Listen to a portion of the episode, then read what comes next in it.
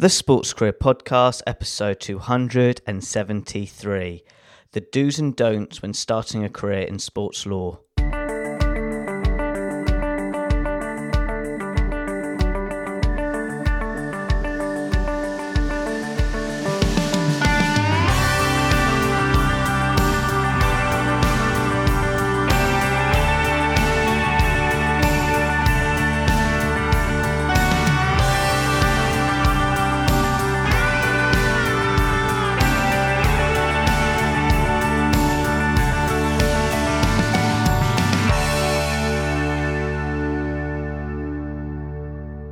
Hello, Sports Achiever, and thank you for listening to another episode of the Sports Career Podcast. I'm your host, Ed Bowers.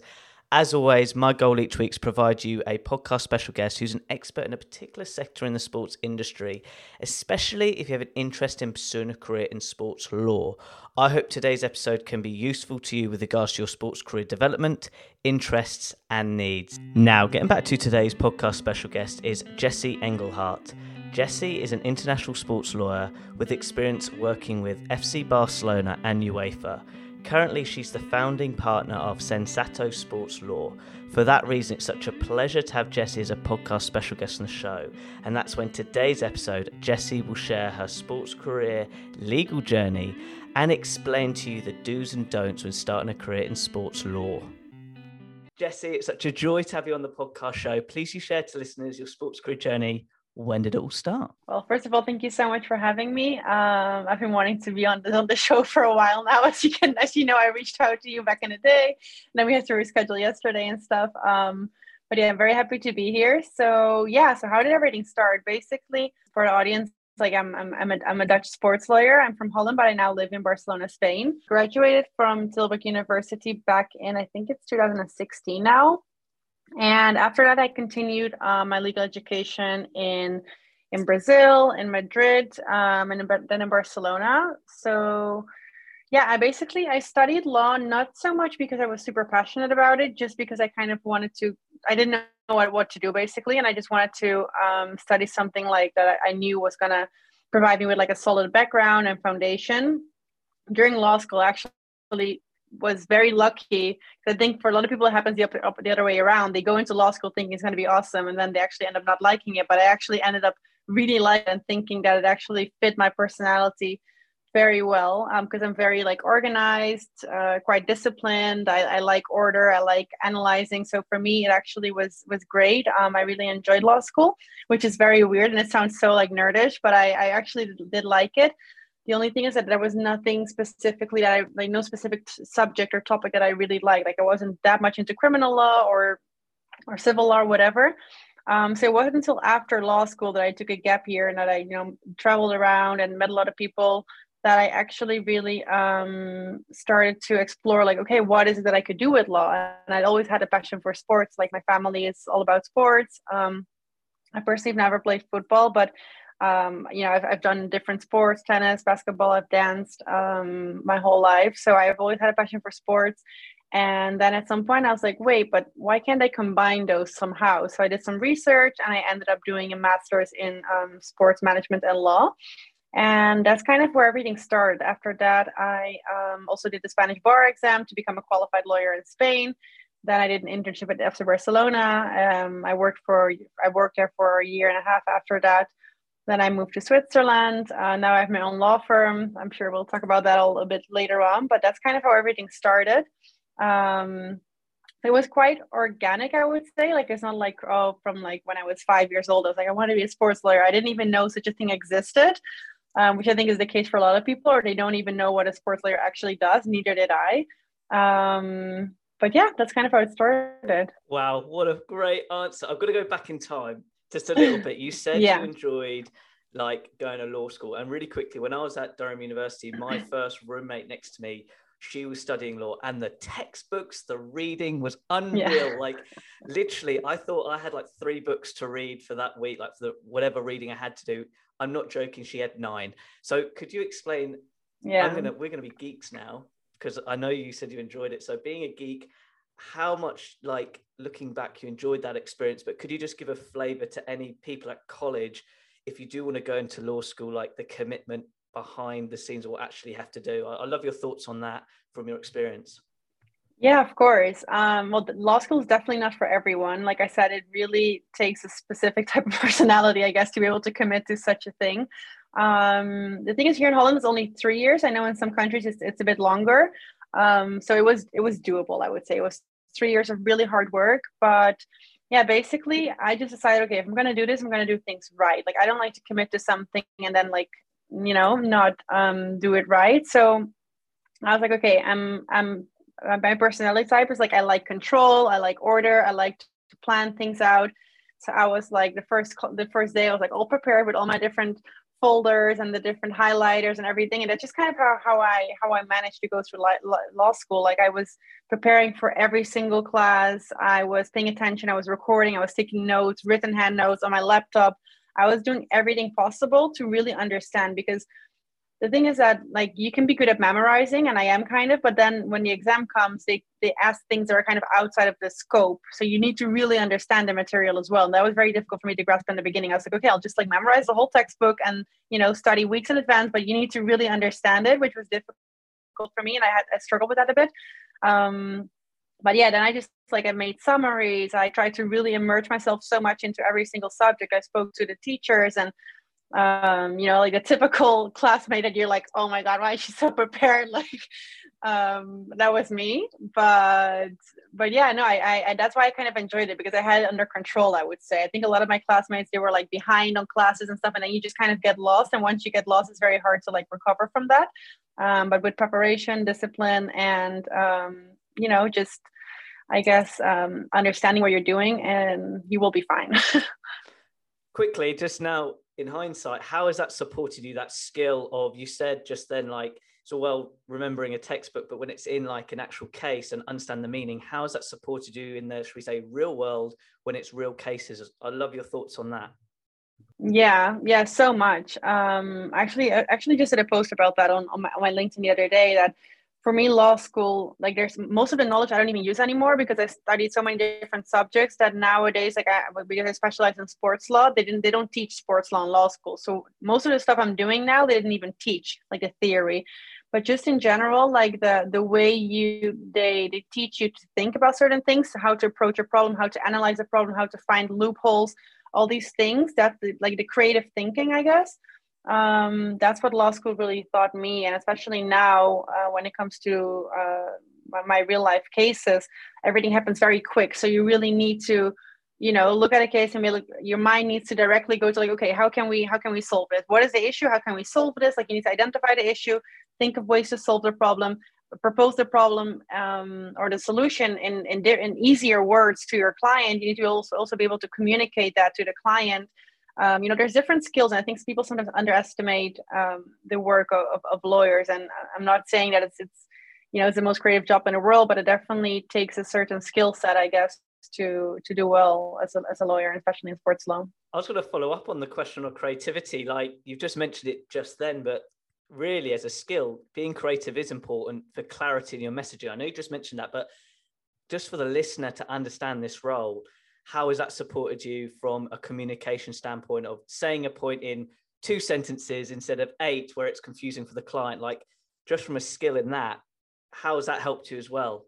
Yeah so much. I think for me like also when it comes to languages because i do uh, speak and, and work in different languages in the beginning was very difficult because i would i would work in a certain language and I would have to translate it, but also I would have to adapt the, the way and the words that I was using, you know, because I, I can't just le- use all the legal terms. I need to I need to be able to explain it to the client in kind of like uh, baby words, I guess. Um, not baby words, but like easier language, you know. And so that definitely took uh, took some time for me in the beginning because I, I would send emails in the beginning. I remember back in the in one of my first cases, I would, or even working at Barca and UEFA, I would sometimes communicate in like really difficult um, language and they'd be like okay like just keep it simple like it's the marketing department or like it's a football player or an agent like they just want to understand. They don't need the whole um, oh article 5.8 says this and this. They don't need all the background information like just tell them what's up. So then i was like okay but i didn't i wanted to come across professional i guess. Um, but I really learned how to how to master that skill later on, and now I just I think it's actually much more um, enjoyable for clients to work with me because I just try to you know I talk to them on WhatsApp. It's just everything is just much easier. And i deal with um, you know with like the other stakeholders with the the, the difficult legal mumbo jumbo. But um but yeah. So just on the mumbo jumbo you're going to say like this is i want this to be like a case study taught than just like an interview style. So for example tailoring your your communication to a courtroom will be totally different to tailoring your communication to a client. It may be the same information but tailoring what you write or say exactly is that what you're talking about with the mumbo jumbo of the legal terms? Is that what you mean? Exactly. That's exactly it. Yeah like the the way that your message needs to come across and the way that the other party is going to understand it like you need to adapt your um your del- your delivery basically to your audience which is something that i think every lawyer has to figure out themselves and um for me like even just reading sometimes reading uh you know these sports law sports law articles or books or whatever and even me myself i'm like oh my god like why do you have to complicate things so much um, when I read stuff, it's like just you know, like I just want to read and like have an enjoyable reading, especially for a client. They need to understand. You know, they don't care if you're the most professional lawyer on the planet and you have this perfectly written five uh, page document. Like I try to keep things short, simple, and to the point.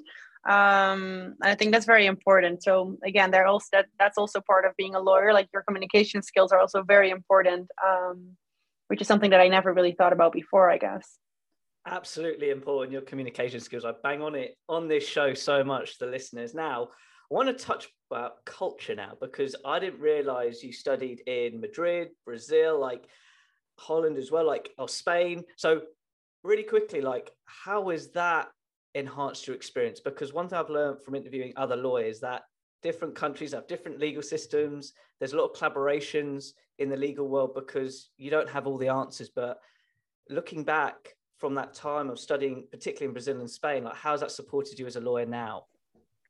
Yeah, oh, so much. I'm so, so grateful for those experiences. Um, so, Brazil, I actually did my exchange um, during law school in Brazil. So, I was there for six or seven months studying international law at the university in Rio. Um, and that whole experience, like, was just mind blowing to me. It was like uh, the first time that I actually, you know, was away from from home for so long and being in Brazil all by myself as a girl, it was definitely very tough. And studying law at the same time, and it was all in Portuguese. Um, I already spoke some Spanish, so I was like, and I'm I tend to be fine with languages. So I was like, oh, I'll, I'll master Portuguese. But one thing is speaking Portuguese, and the other thing is studying in Portuguese. I could barely study in Spanish, so for me to then study law in Portuguese, like I don't even know how I did the assignments. Um, but yeah, that really enriched my experience so much, and just meeting people there, speaking to different people there, and and, and that's and i think we'll touch upon it later but that's kind of also where i started realizing the power of, of networking. So i still have connections that i made back in the day from brazil that nowadays whenever i have some type of issue i know i can reach out to them um, and they maybe know someone else or maybe they're the right person right away. And that that's really where i learned like how understanding different cultures. Also because nowadays for example when i work when i work with um, some brazilian players I, I relate to them in a much different way. And for them, the fact that I do speak some Portuguese and that I do know more or less more about something about their culture, that really gives them like this. Um, it, it makes the collaboration just so much easier, you know. I think, and that's I think something something that I would recommend every every aspiring sports lawyer out there is because you're going to be working with such a different um, these all these different these different profiles of clients it's so important to understand their culture and how they work and how they think and how they communicate because sometimes especially dutch people we can be seen as oh you're rude or whatever. And then brazilians maybe seem like they don't they don't care. They don't reply for eight hours or something. It's all very um, you know they're they're very peculiar with their culture. So it's so important to really understand how cultures work i think and that helps me tremendously nowadays. And um, for me in Spain, the same. When I did my master's in legal practice in Spain, I barely spoke spoken Spanish, and then to study in Spanish, and you know, I, I had to sit the bar exam in Spanish was extremely tough. But again, it also helped me with my discipline, and um, I was like, okay, again, if I'm committing to this, I'm gonna have to do this. You're not gonna make an exception for me. Like I chose to do this, so I need to master this, and I need to pass this exam. Um, they're not gonna say, oh, she's Dutch, she can do it in Dutch or in English. No. So um, yeah, that also definitely helped me. And nowadays, the great thing about sports law is that it's mostly international law. So we don't really have to deal so much with the different laws of the different countries, but just understanding their cultures helps me a lot. Do you think understanding these cultures establish trust as well? Like as the overhead sort of umbrella that when you have that bit of mindfulness of different cultures, you're actually establishing trust with not just the countries, but also the people you work with. I love your thoughts on that.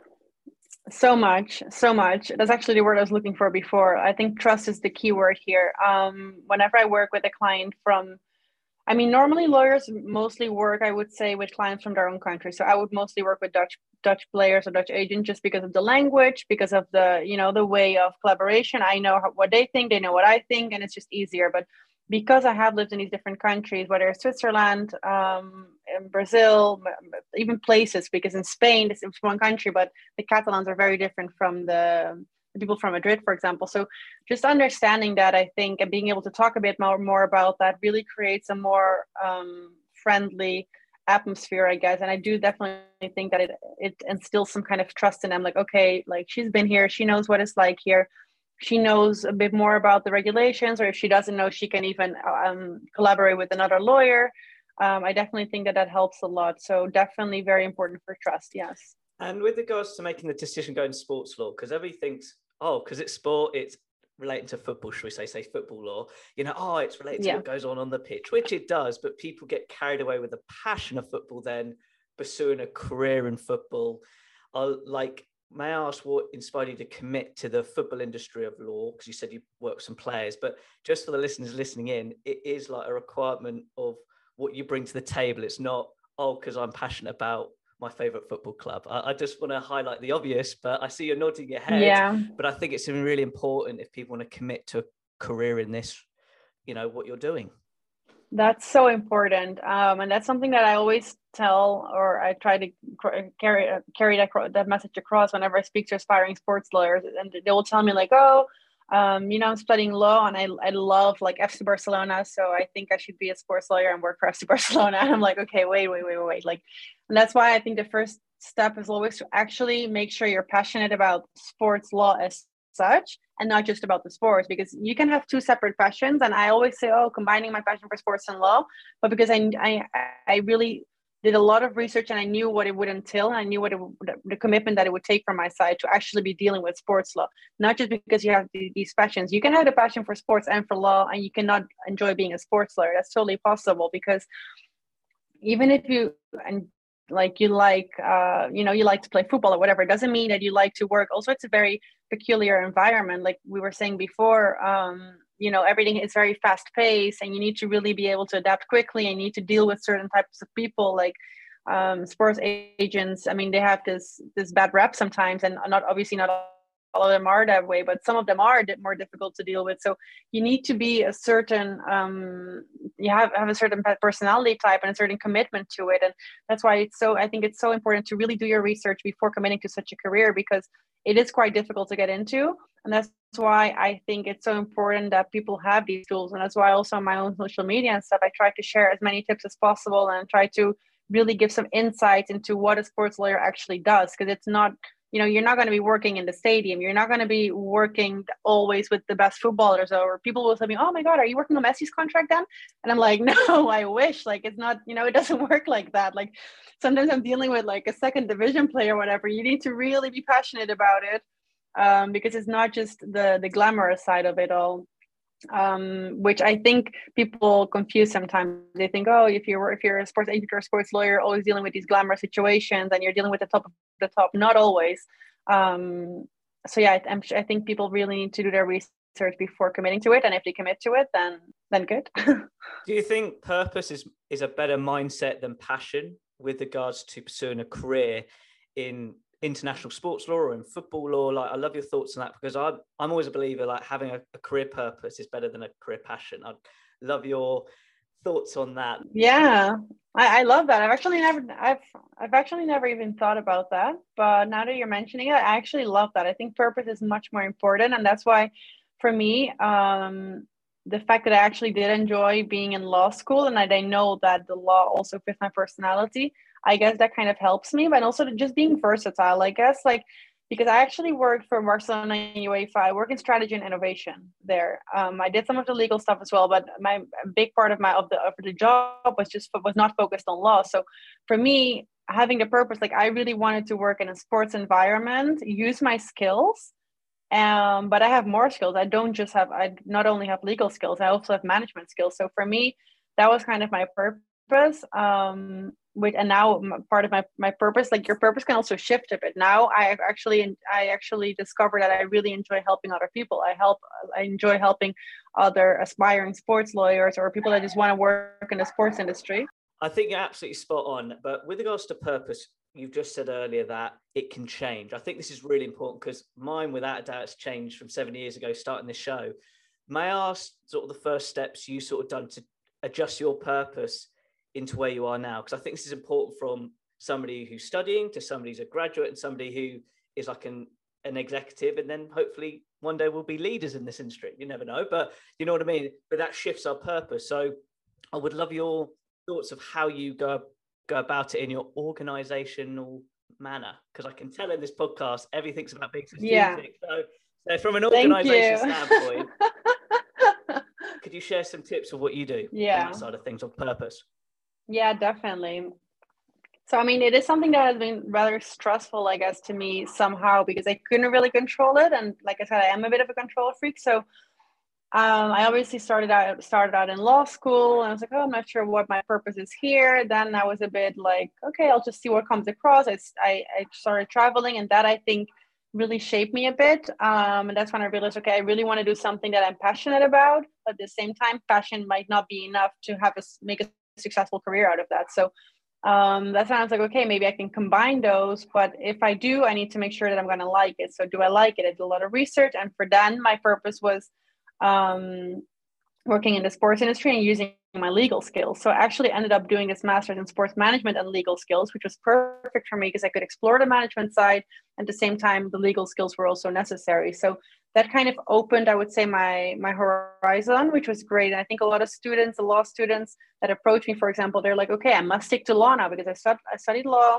I went to law school. Like it's been so many years, I must stick to this now. But it's always good to explore different options. I think so during that master's i was like okay wait actually there's so many other things i would also enjoy doing why do i just have to stick to law and especially with law i mean there's lawyers that are now entrepreneurs or hairdressers or whatever like it's just kind of a foundation and teaches you a specific way of thinking you don't necessarily have to become an in-house counsel or whatever. So i think for me um, that's kind of where i was like okay it opened my eyes and i started working for strategy and innovation. And also there um, because we were working with so many different startups um, that also kind of helped me see like okay actually you know all these all these all these startups they just had this small idea and now they're working or pitching their idea to clubs like FC Barcelona or, or to organizations such as UEFA.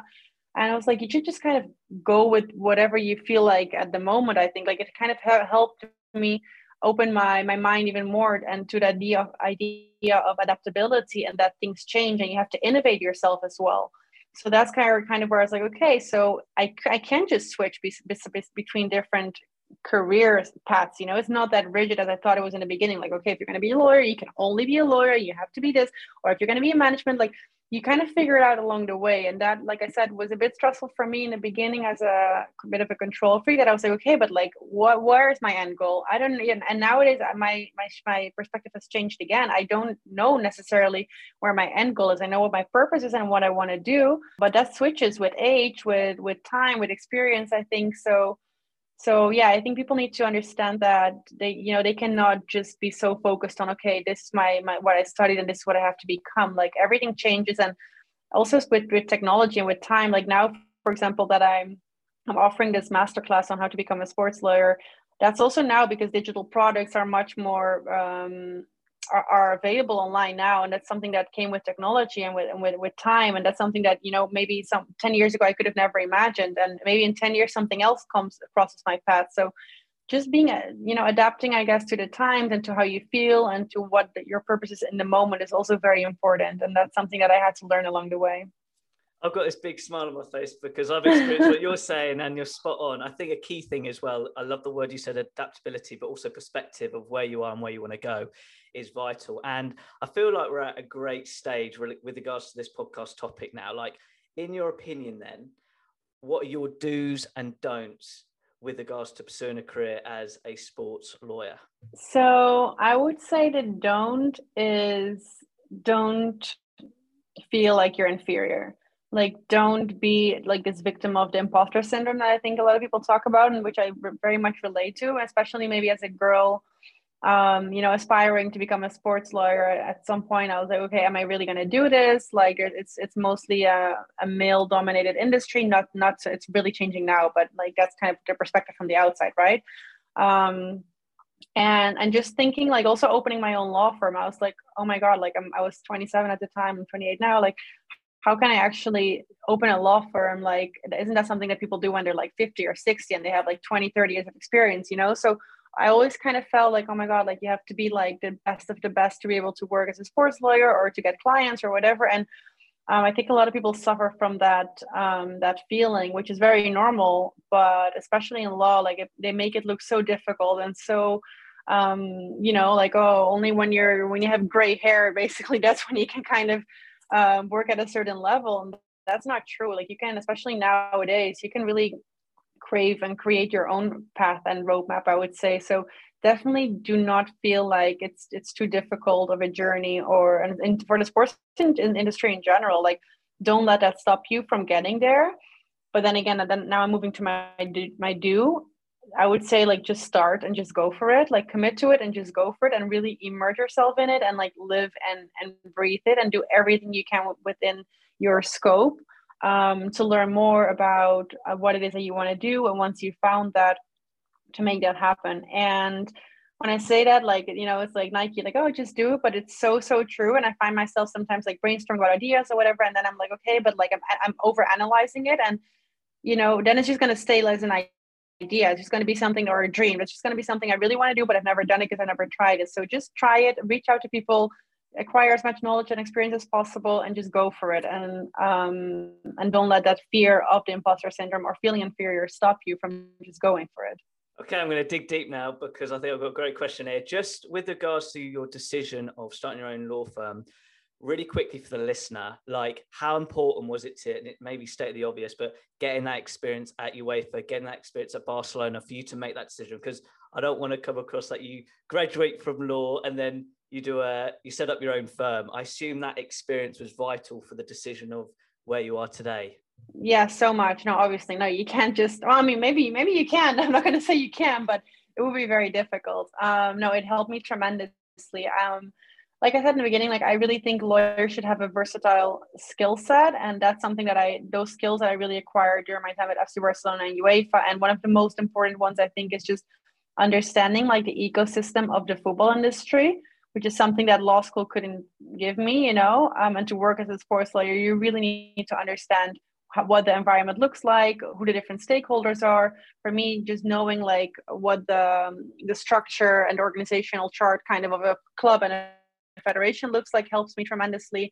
Um, understanding their priorities, their missions, and all of that. And uh, because I work in strategy innovation, like I think that gave me such great understanding and an in-depth understanding also of the governance structures of these clubs and these federations um, that that is actually what made me feel comfortable to open my own law firm and also the, obviously the connections that i made there and, and also in some way the credibility i guess to, to be honest like it made me feel like even though i was feeling um, that i was suffering a bit from this imposter syndrome i was like no like i've worked at these places like that that does make me feel um, I must have some kind of skill then, you know, like I must I must be able to provide some value. So that also gave me some confidence, I guess, that I know what I was talking about because I think when you just come fresh out of law school, like obviously you have zero experience and um, you don't feel so comfortable. But but yeah, no, that definitely really changed my mind. And like I said, again, working with those startups, uh, um, made me really see that okay you can just start your own project and go for it kind of like you're doing with the podcast like and I, that's why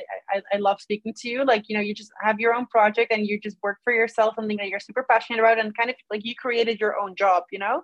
And that's kind of what i wanted to do i just wanted to kind of create my own path um, because that also makes it easier to shift and to do different things so i kind of still have this entrepreneurial spirit i guess um, and yeah that eventually resulted in the creation of sensato sports law my law practice That is awesome. By the way, it's scary. I'm not going to lie.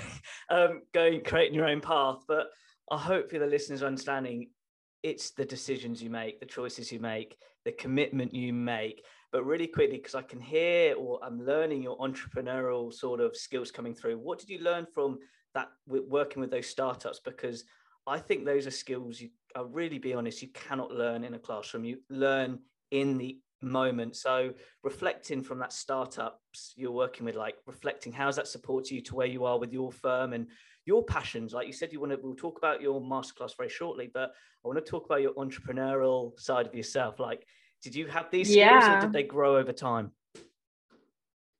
Yeah, so um, I had a few of those skills, I guess, because my, my my dad is an entrepreneur. So I kind of grew up in this household where, like, my dad was always telling me, like, you should be your own boss. You should you have your own company. Like, why not? Why work for someone else? And my mom is more on the traditional side, like, you know, you just got a fixed salary and you'll be fine. Like, just don't don't look for risk.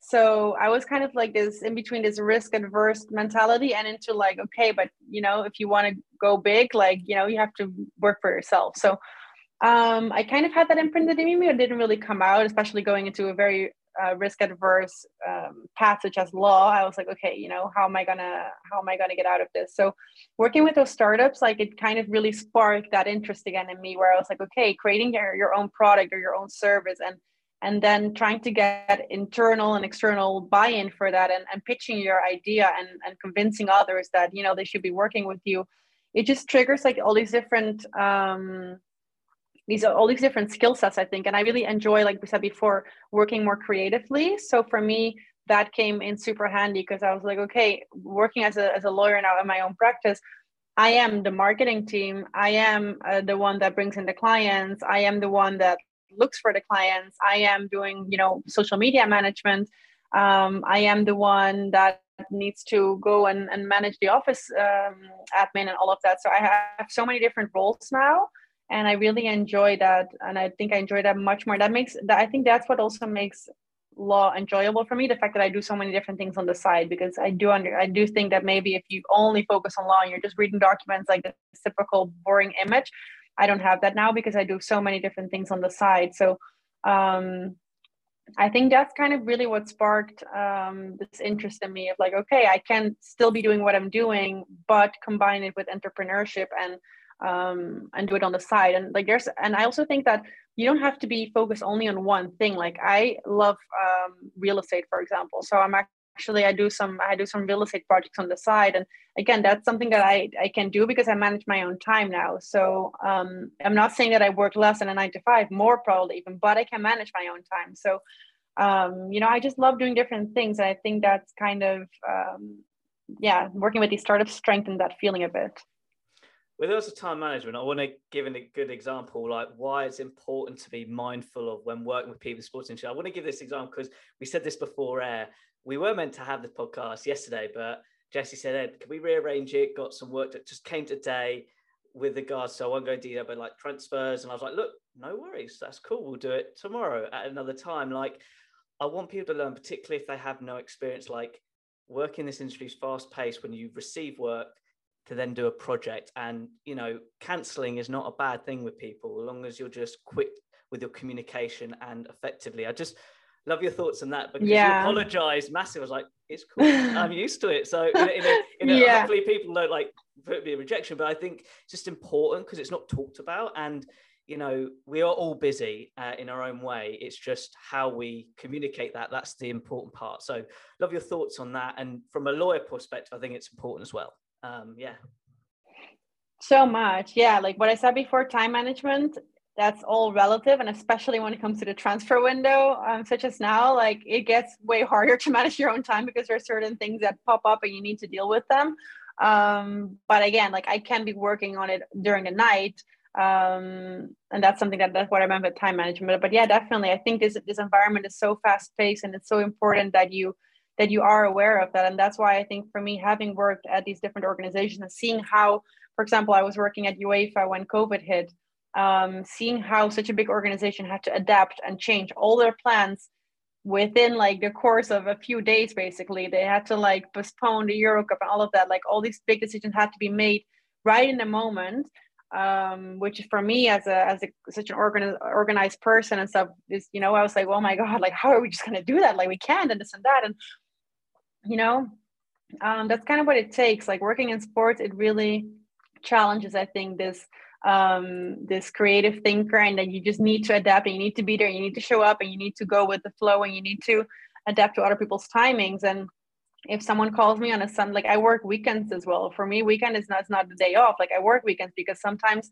uh, you know, a, a case has to be handled on the weekend on a Sunday. And that's just something that I think um, is a bit challenging at the beginning, the, the work life balance, but it's something that, that comes with the job. And um yeah for me like i said it's been a bit of a struggle because i am such a control freak. So for i was like oh my god like i have to cancel this podcast. Like even if it's just like an informal kind of thing you know i was like oh my god like i feel so bad because i i don't like wasting people's time and i don't like when they waste my time either so um, maybe that's also because i'm dutch and we're a bit more like uh, strict with that but you were like oh no it's cool and then i was like oh okay it's because he's he's you know he's in the industry so he knows that it's a very fast pace and things change quickly um, but yeah, that's definitely something that is very, I would say, specific to to the sports industry.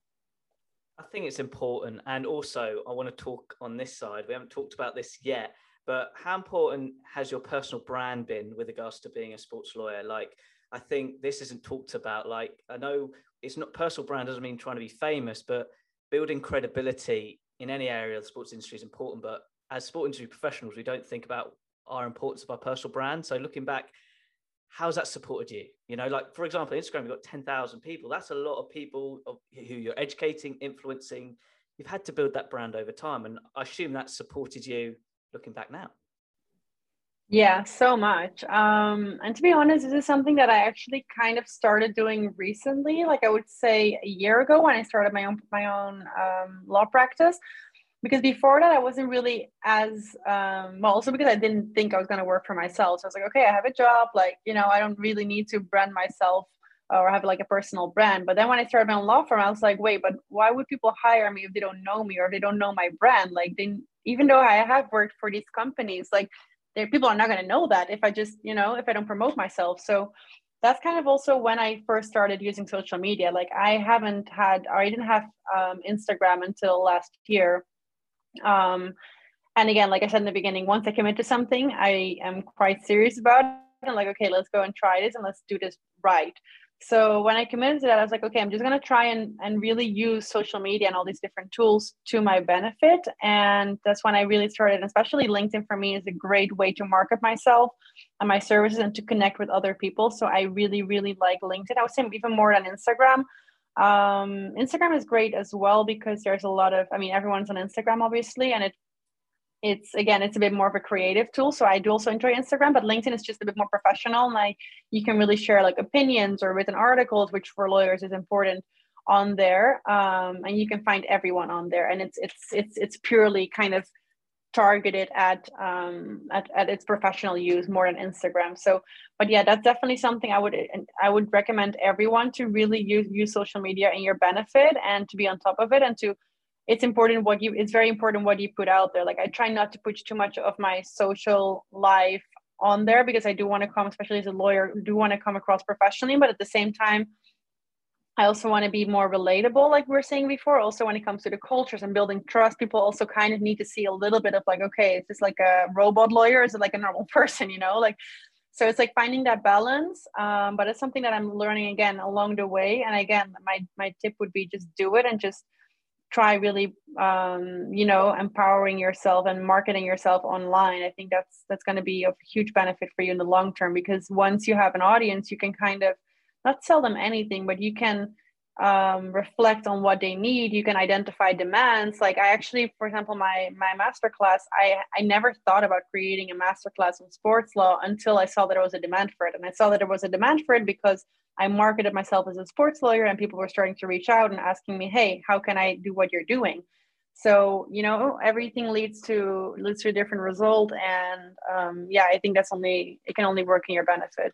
Being a problem solver that's what it's all about. That's part of like i've learned the key work in this yeah. industry. But just from a linkedin perspective because this is so important like what one tip would you give? And i'd like to give you one of mine which i've been doing a lot more. I've been commenting on other people's like cool articles or congratulating it's amazing how that triggers a conversation like in their dms like and i'm like why wasn't i doing this you know, a bit more with that discipline you said earlier. So that's my one tip, just so from what I've learned last, I've been sort of committed the last three months and doing it every day. But what one tip have you found been useful for you on LinkedIn with regards to, you know, you building your brand? Um, I love your tip, by the way, commenting. I think that's great. Um, I think for me, what has really helped me, and I'm, I'm not as consistent with it as I should be, but I guess really engaging with my connections because I mean, one thing is just having like a lot of connections, but those connections don't really mean anything if you don't know who they are, how you could help them, how they how you how they can help you. Like if you don't engage with them, and at some point, I don't know how many connections I have now, but a bunch, and I just I didn't know like ninety percent of them. You know, like they're just on there, and you never really engage with them. So what I started doing recently, a couple months back, um, again, I need to be more consistent, but I was just every new connection, every person that added me, I should get like this software that automizes these messages for you, but I, I didn't have it yet. Um, like I just typed out these messages. Like uh, I had like a little template, one for like uh, people in the sports industry, one for sports lawyers, one for students. Templates where I was like, "Hey, my name is Jessie. I'm I'm doing this and this and this. I'd love to, you know, get to know a bit more about you, how we can potentially be of help to each other, and to just kind of make it my proposition. I made that actually my proposition last year, and I did it again this year to really introduce myself and and that's how you kind of start conversations. And i have so much positive feedback from people saying like oh my god like i love that you actually reach out like no one really does that. Um, and actually i got a couple of clients through that already.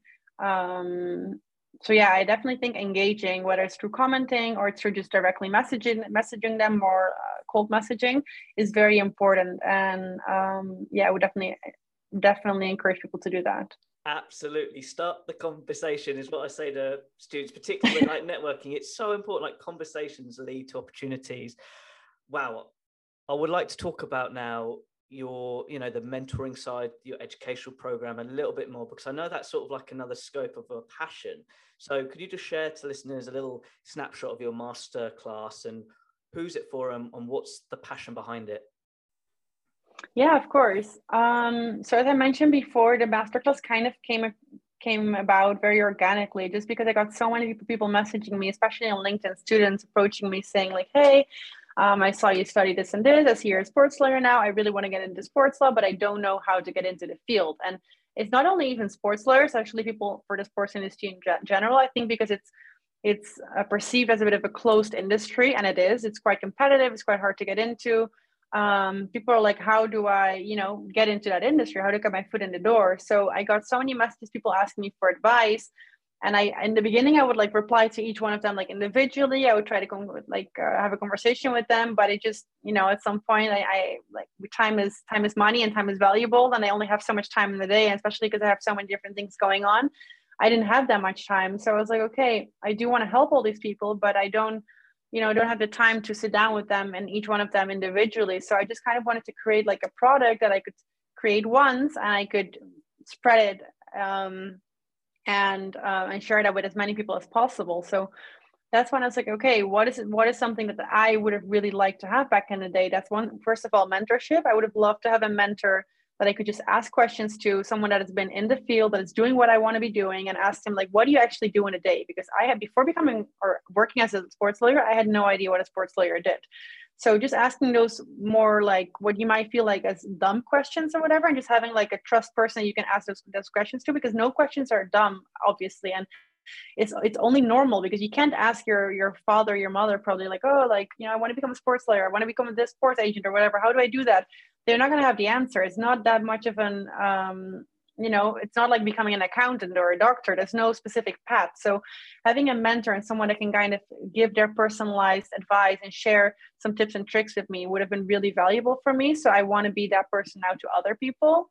Um, so i do offer one-on-one mentoring to students and then besides that, like I said, I wanted to have just one product that I could kind of share with everyone where I, I not only focus on the theoretical knowledge, so that's how this masterclass came about. It's um, it basically consists of three different pillars. The first one is knowledge, where I share like a, a brief overview, I would say, of all the most relevant regulations and laws um, in sports law. The second pillar is experience, and the third one is networking. I really wanted to include those. Why? Because I felt like there's a lot of programs out there right now that you know um, sports law pro- programs whether it's masters pro- master's degrees llms and there's books and there's everything but one thing is being an expert in the field and having all the knowledge in the world and the other thing is how do you actually put that into practice how do you actually go from being an expert to working in that field and that's i think the most most important and the most difficult um, step to take. So that's where, and that's why I really wanted to have to make sure that this masterclass had a more of a practical focus where I share all my tips and tricks and, and everything I have learned throughout the years working in the industry with students on how to actually get that experience. How do you get your first experience as a sports lawyer? Like, does it have to be at a sports law firm? Could it be just working for a sports team and having that? Is that a sufficient experience? Like, how do you how do you use certain skills that maybe you worked in uh, criminal law? Can you still use those skills? All these different things that I kind of wanted to address. So um, I discuss all of that in the experience model, and then the networking. We've already mentioned before, like the importance of networking is something that I definitely underestimated myself, I would say, a couple of years ago. Um, my dad would always say, like, oh, like networking is so important, Jessie, because he's an entrepreneur. Networking is all about your network is your net worth and all of that. And I was like, oh, that's that's not true. Like, you know, I'll, I'll need when I whenever I need people, I'll find them or whatever. And it's not like that. Like, it's so important to have a network and not just to know people, but to engage with people and to make sure that um, they know you and you know them and you can both offer value and exchange value. And I think that's so important. And that's something that I think a lot of people struggle with or they underestimate, which is normal. So I just share all my best, um, my my own advice and everything that I apply. I would say, and that got me to where I am today, and that got me to work for those institutions like Barca and UEFA. How I got there. Um, so yeah, the course is very, very is very much focused on the practical side, beside also discussing the theor- theoretical knowledge. Um, it's a self-paced course. You can start at any point. It's really like an educational resource. I say that it's like a mini mini course or mini um, class. And it's also great for people. So it's for aspiring sports lawyers, of course, in the first place. But it's also great for people that might have an interest in sports law, but they don't want to commit yet to a one year full program because that's a lot of money, a lot of time that you're going to invest. Um, so I would say it's complementary to that. Either even if you're doing an LLM, you're not going to be focusing on the practical aspect. So that's again where the course comes in great. Or if you're you just have an interest in sports and in law, and you want to figure out if it's really your passion. And also, I also discuss like the day in the life of a sports lawyer. What does a sports lawyer actually do? Um, so that's kind of what I what I designed, and um, from what I'm seeing, I'm getting really positive feedback. So I'm very happy that it's it's it's helpful for people. Um, and yeah it's it's kind of like you like just sharing knowledge i guess you know like you you do this podcast also with the purpose of like sharing your knowledge and neural knowledge of others and creating educational resources in a non-traditional way i guess with other students um, because you felt there was a need for it. And, and that's kind of the same with the course. Like i felt there was a need for it. I saw the need for it. Um, and hopefully this is part of the solution Absolutely. And I think the key thing is having a growth mindset. Like there's different options now. Let's be really honest. Like you can go the traditional route, which I still believe in. I've got a degree and I'm so proud of it. But it, it's having the options of which choices you want to make. And that's for the listener, by the way. Like I hope you're enjoying this conversation that there's a key theme here that learning is the key to like whatever area you want to work in. But Jessie, with your enthusiasm of like organization, networking, commitment, I love that bit at the beginning, is vital too. So it's sort of like sort of those internal traits and external traits, meaning like getting the knowledge from those experts. Man, I've enjoyed this conversation. Hope the listeners too. Out of interest, what have you enjoyed the most from your sports career journey looking back right now? I would say I, I wish I could say like oh now I have my own firm, but honestly I think it was working for Barca and UEFA back in the day just because of the the whole experience. You know, like I think everyone that even if your purpose is working in the industry, passion is also still important, and I was super passionate about it. So for me, working at FC Barcelona and like even just I remember the first day like I um I was by myself in the stadium. Like there was no one in the stadium. And I was having like I had a phone call and I was just walking around the stadium because at the time we, we worked from there. And I was like, oh my god, like this is so freaking cool. Like I'm actually in the in the Camp Nou right now. Like there's no one here, and I'm just like working here. Like I would take so many selfies and just that fan experience, I guess. Um, or parking my car like right next to the players' cars and, and walking around like the training uh, the training grounds and stuff. Like that was just so cool. Um, and then of course after that working at UEFA and like being part of like the, the Champions League draw and all of that, like all those little really passionate fan um, experiences for me is something that I think um, was you know the reason why I got into this in the first place. And so that's definitely I think my number one like those memories. Um, and then the second thing I think now having the freedom to kind of design my own life um, thanks to the fact that I did acquire all those experience in the past and that I can now do what I want to do, manage my own time for most of the most of the parts, um, and still work on something I'm so passionate about with a, kind of a, a, much clearer focus and, and perspective than I had before. I think that's uh, that's really enjoyable right now as well. So yeah. Just on the spot, is that the magic of working in this industry? Those memories we create.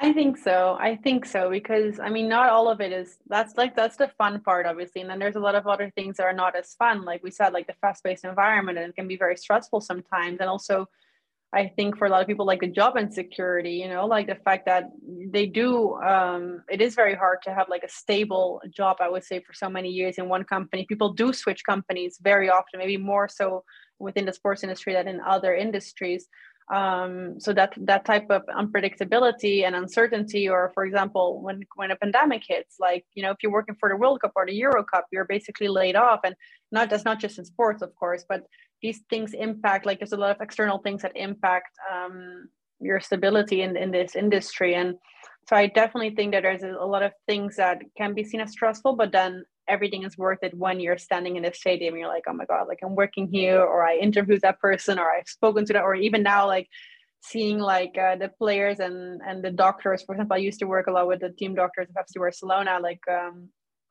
back in the day and whenever i see them on the field i'm like oh my god like yeah like i work with them like one on one like he's so cool and this and that like just those memories you know and those um that's kind of what what everyone wants like as working in the industry and that's like where the adrenaline comes from and where the passion comes from so so yeah i definitely think that's what makes it so beautiful. Absolutely. Again i hope people enjoying this and learning from you as well that's far more important and I feel like we're at a great stage of the interview where I like to finish with an inspirational question. Now, you've given bags of guidance, but I want to funnel it down now to three qualities to be a sports lawyer. What would those three core qualities be so the listener can put them into practice straight after they've listened to this episode? Okay, well, you put it easy for me because you're asking me for three. Like I said, my course has three um, pillars, it's really knowledge, experience, and network. So for knowledge, I would say acquire as much knowledge as possible, like immerse yourself into the subject. Try to um, follow online courses, do master's degrees, because I also definitely still believe in the in the power of traditional education. Like I do think having a degree is very important. Um, and I think like no mini course or no experience can fully replace that so definitely acquire as much knowledge as possible try to look up online articles or for example the other day on my linkedin or on my instagram i posted this tip like people that are interested in sports law all the um, the fifa decisions they're actually published on the FIFA website. So if you really want to know what the core the core of sports law is, you can just literally read all those FIFA decisions of the FIFA DRC, the Dispute Resolution Chamber, on the website because um, they're all published there. So that's something that I think is very important. So knowledge um, experience, acquire as much experience as possible, and not just in your dream role, but even if you're working as a volunteer at your local sports team, like you work your way up, you meet people. Like it's it's so important to understand the the industry and the and everything that comes with it. You know, so acquire any type of industry um, experience. I think is very vital in the sports sector, and and and the fact that, for example, I worked in in strategy and innovation, and now I have my own law practice. Like any experience is better than no experience. Um, so definitely people think even if it's as a volunteer, just start. Even if you're maybe you're passionate about football and there's a there's a volunteer position to to to work for the for a tennis tournament, just do it. Like you know, getting that experience is very important um, because then you never know what comes up next. Maybe you meet someone there and then they offer you another position there. It's it's quite a small circle in the end of the day. And the last one, obviously, networking. I think connecting with peers, with other students, with mentors, um, using your LinkedIn accordingly. I think that's so important. Um, and always reaching out to people. Like, I thank God I've never been too shy to like ask questions. But I remember back in the day, like sometimes now, even people that I work with, like other peers, when I go back to our chat history on LinkedIn uh, from like years ago, I, I read messages. I'm like, hey, I'm Jessie. I'm studying sports law. I just wanted to know, like, what does a sports lawyer do in their day-to-day life and this and that? I'm like oh my god like that's so embarrassing now that i wrote that and now i'm like working with those people because they're my like peers. But that's how i started and i don't feel stupid for it actually. I'm actually happy that i did that because that's what made me get to where i am today. The fact that i got into sports law is because well not all of them responded but the ones that responded gave me like an understanding of what i would be doing. And So I definitely think um, creating that network from as soon as you can, and even if it's local, even if you live in a small village somewhere, try to establish your network there and grow it. And with LinkedIn, honestly, there's no borders now. You can reach out to anyone um, and create an international network and do like virtual coffees or meet up with them whenever you're in the same city. I think that's so important and try to find it enjoyable because if you're just doing it for the sake of getting something out of it it's going to be very tough. Like try to actually think like oh my god it's interesting to exchange thoughts with this person. And because i am interested in like cultures and languages um, i do find joy in that organically but but yeah i would say those are my three top tips. So knowledge experience and network. I'm going to say four because you said enjoyment at the end but really yeah. quick i want to add i bet you when you started reaching out to those people the biggest lesson you learned is that fear of not you know not reaching out you know a lot of people getting so nervous. So if you could just go past that barrier it opens up doors. So look what great four tips. And out of interest jessie how can people interact with you online? Yeah um so i have my own website which is my name, jessieengelhart.com. Um, you can they can reach out to me through there, and then I have my social media accounts. So I have Instagram and LinkedIn. It's again, it's my full name. Do not hesitate to send me a message on there. I actually love connecting with other people, so you can message me on there, um, or you can check out what I, whatever I do on my website. And I'm waiting to hear from you. Awesome. To all the listeners listening in, all those links will be on my website with regards to this podcast. Jessie, it's been a joy chatting with you today. Thank you very much. Likewise. Thanks so much for having me on. It was really fun. Um, yeah, look forward to, to speaking to you guys. Thank you so much.